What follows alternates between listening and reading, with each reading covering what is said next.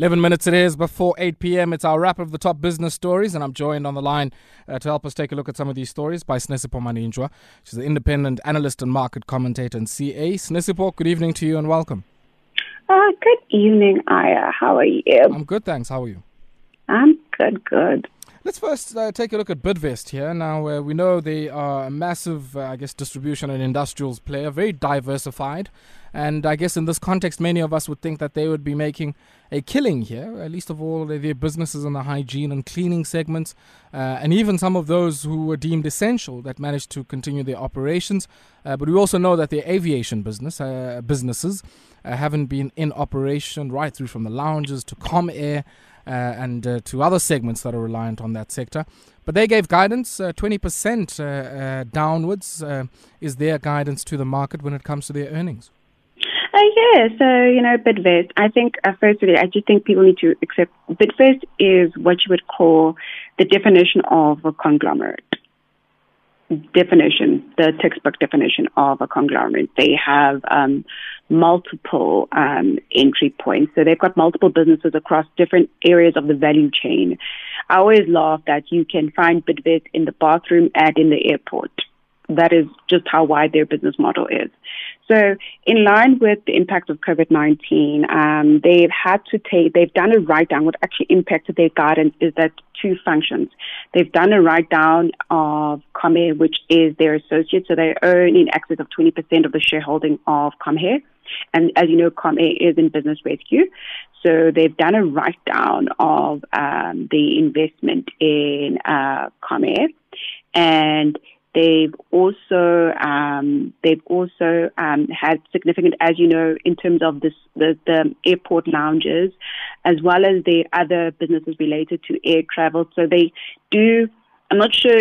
I don't know what it's called, but you know those things that uh, pull when you're going down on the airport going down the, those railings. They it's one of their subsidiaries help with those those um there stairs. They literally do so many things. Um, so they've issued guidance from that aspect, and they also, you know, they're also involved in car rental and as well as logistics. With mm. the shutdown, remember there was only the logistics and the freight was only for essential goods, yes. and even still, as we've seen with the results from FMCG, uh, Tiger Brands last week, those those they they're not going into the volumes that they were doing um, even the year before. Um, so interesting aspect is that last year December they bought um, hygiene business, which I thought was just pure luck. You know, there's something about timing.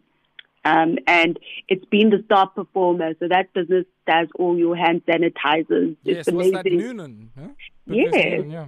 Yeah, so they literally had perfect timing with that that whole transaction. Um, so that was from them perfect, perfect timing, uh, perfect timing. And yeah, so they've um, so they issued the guidance, and um, it it literally is a function of um, a function of them, you know, performing and you know alerting to the mm. market.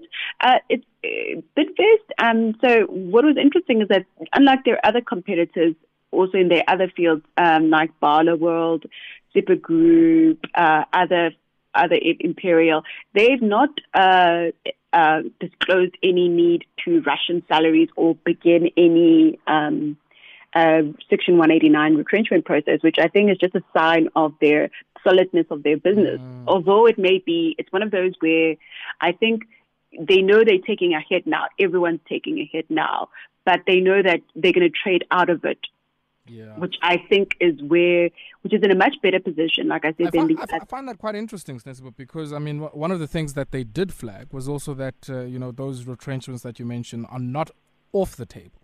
And yes, that there are they, segments in their businesses that haven't done well, and I think guess the sort of hygiene and uh, the uh, cleaning services business continues to be a massive growth driver. But uh, one one would expect, I think, in the medium term, some retrenchments on many of their businesses that will take a knock on the back of this, uh, you know, uh, supply side shock?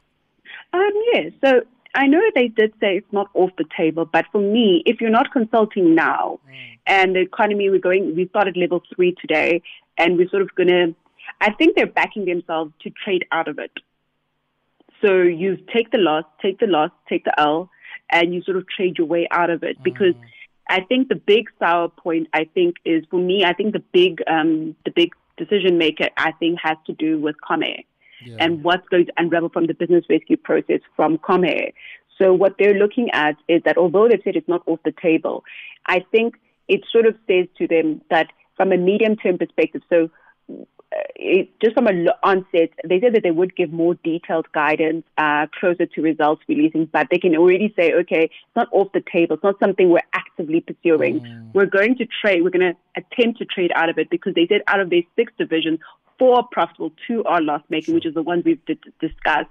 But at the same time, if you're if you're you're sort of like on your odds or for whatever you're your odds are sort of your your odds on your favor. For me, as a business, whether large, small, or medium, mm. if you're still trading and you're not at a point where you have to increase your borrowings, you don't have to increase retrenchment, that it's just a management of cost. You can actually trade out of sure, it. Sure. That I've always fundamentally okay. believed you can trade out of it. All right, Sinesipho, I want us to shift our attention, uh, I guess, away from uh, industrials and distribution. And, and, take a look at uh, some of the macro forecasts that are coming through. Now, uh, it is the, I guess, in the next few weeks or so, we're set to hear the special adjustment budget.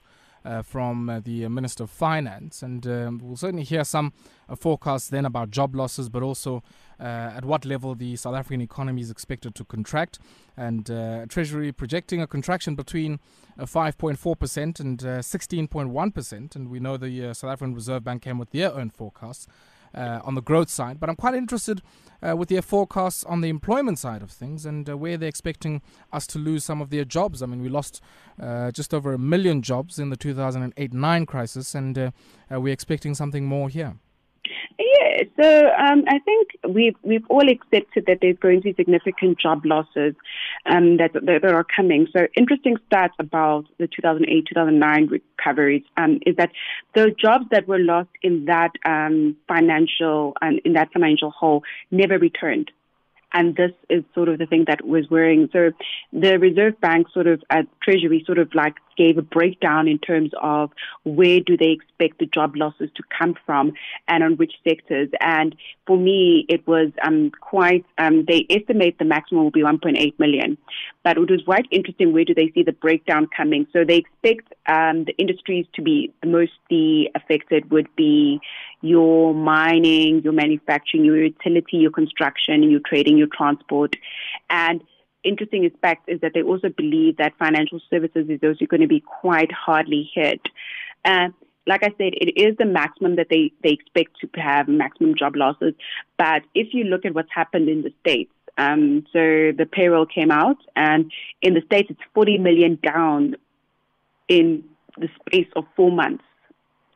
So granted, our, our labor, our labor market is not as dynamic as the States, but for me, all of these Section 189s that are going to be happen, my only concern is that, yes, you have job losses, but are those people ever going to be re-employed? Are they going to be able to re-enter limited, the job? Limited prospect. That limited, limited prospect. Yeah. Like that. That's for me what's the concerning aspect because that's what you have in the US, where and a lot of these jobs are in um in, in sectors. So I'm expecting from the tourism perspective, tourism jobs are very, very cyclical, agriculture cyclical, manufacturing, construction. It's all activity based, um, activity based um, jobs and seasonality. And mm. what me, what for me, what the concern is that for me, this is ticking time bomb. How are we going to survive yeah, on a 50% yeah.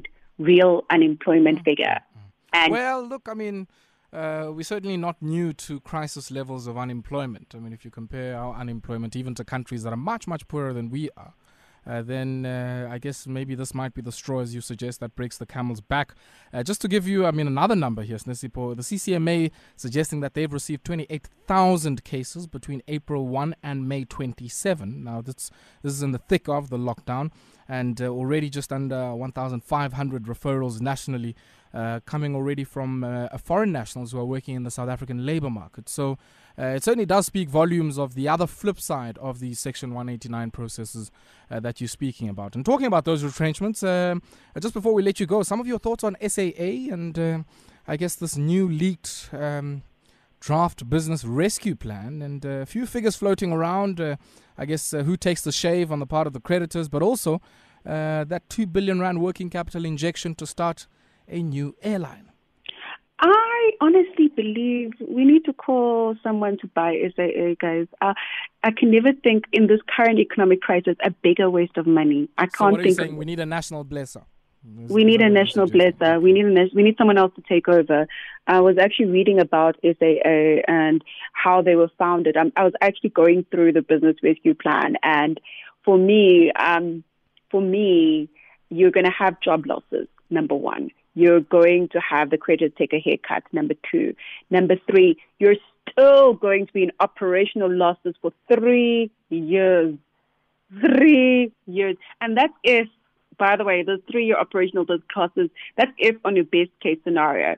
I think for me, I one of the things that I that concerns me and concerns me as someone who looked at this business rescue plan is that um, for me, the, you're still operational to loss making. The airline hasn't been profitable since 2014. The year is 2020, and you're adding another three years. That means you're having a decade of a decade of uh, loss making uh, ventures. And for me, yeah, for me, so for me, you've got to look at it in this way. For me, um, we're looking at the business rescue plan. I know you're going to chat to Tebogo a bit later on it. Um, I went through it briefly, and for me, You've got SAA Technical, which makes money. You've got Mango, which doesn't make money. Sell SAA Technical. Sell SAA Technical. It literally becomes. Uh, Wait, but then again. Sell SAA Technical. Why would you sell SAA Technical? Because it's the one that makes money. So you need you need the you need the cash injection. It's the so one. Why would you sell the one that makes you the money and then dump all the assets? No, uh, because you're going to use. Entity? So SA Technical is after tax profits. I'm not saying sell all of it. Currently, it's 100% owned. So you have to sell a portion of it and use that to fund your losses. Mm. And you've got Comair for me. You've got Comair, which is also in business rescue. Uh, so keeping SAA being the last one standing, it could be the last one standing, them and SAFAir, uh, which I don't know bodes well for the consumer, yeah. the ultimate traveler. But for me, uh, fundamentally, I'm, uh, I honestly think there's a better allocation of capital. I'm a very big believer in that okay. any investment that government makes needs to earn either a social return or economic return. Okay. And SAA neither does neither does the two. Sinesipho, we'll have to uh, leave it there, and uh, it was a pleasure catching up with you, and uh, a lot of food for thought in what Sinesipho was raising. That uh, you know, if this is not turning a cash flow positive or even turning a profit, why are we continuing to allocate capital uh, down a uh, dark pit? And it makes one wonder, I guess, about.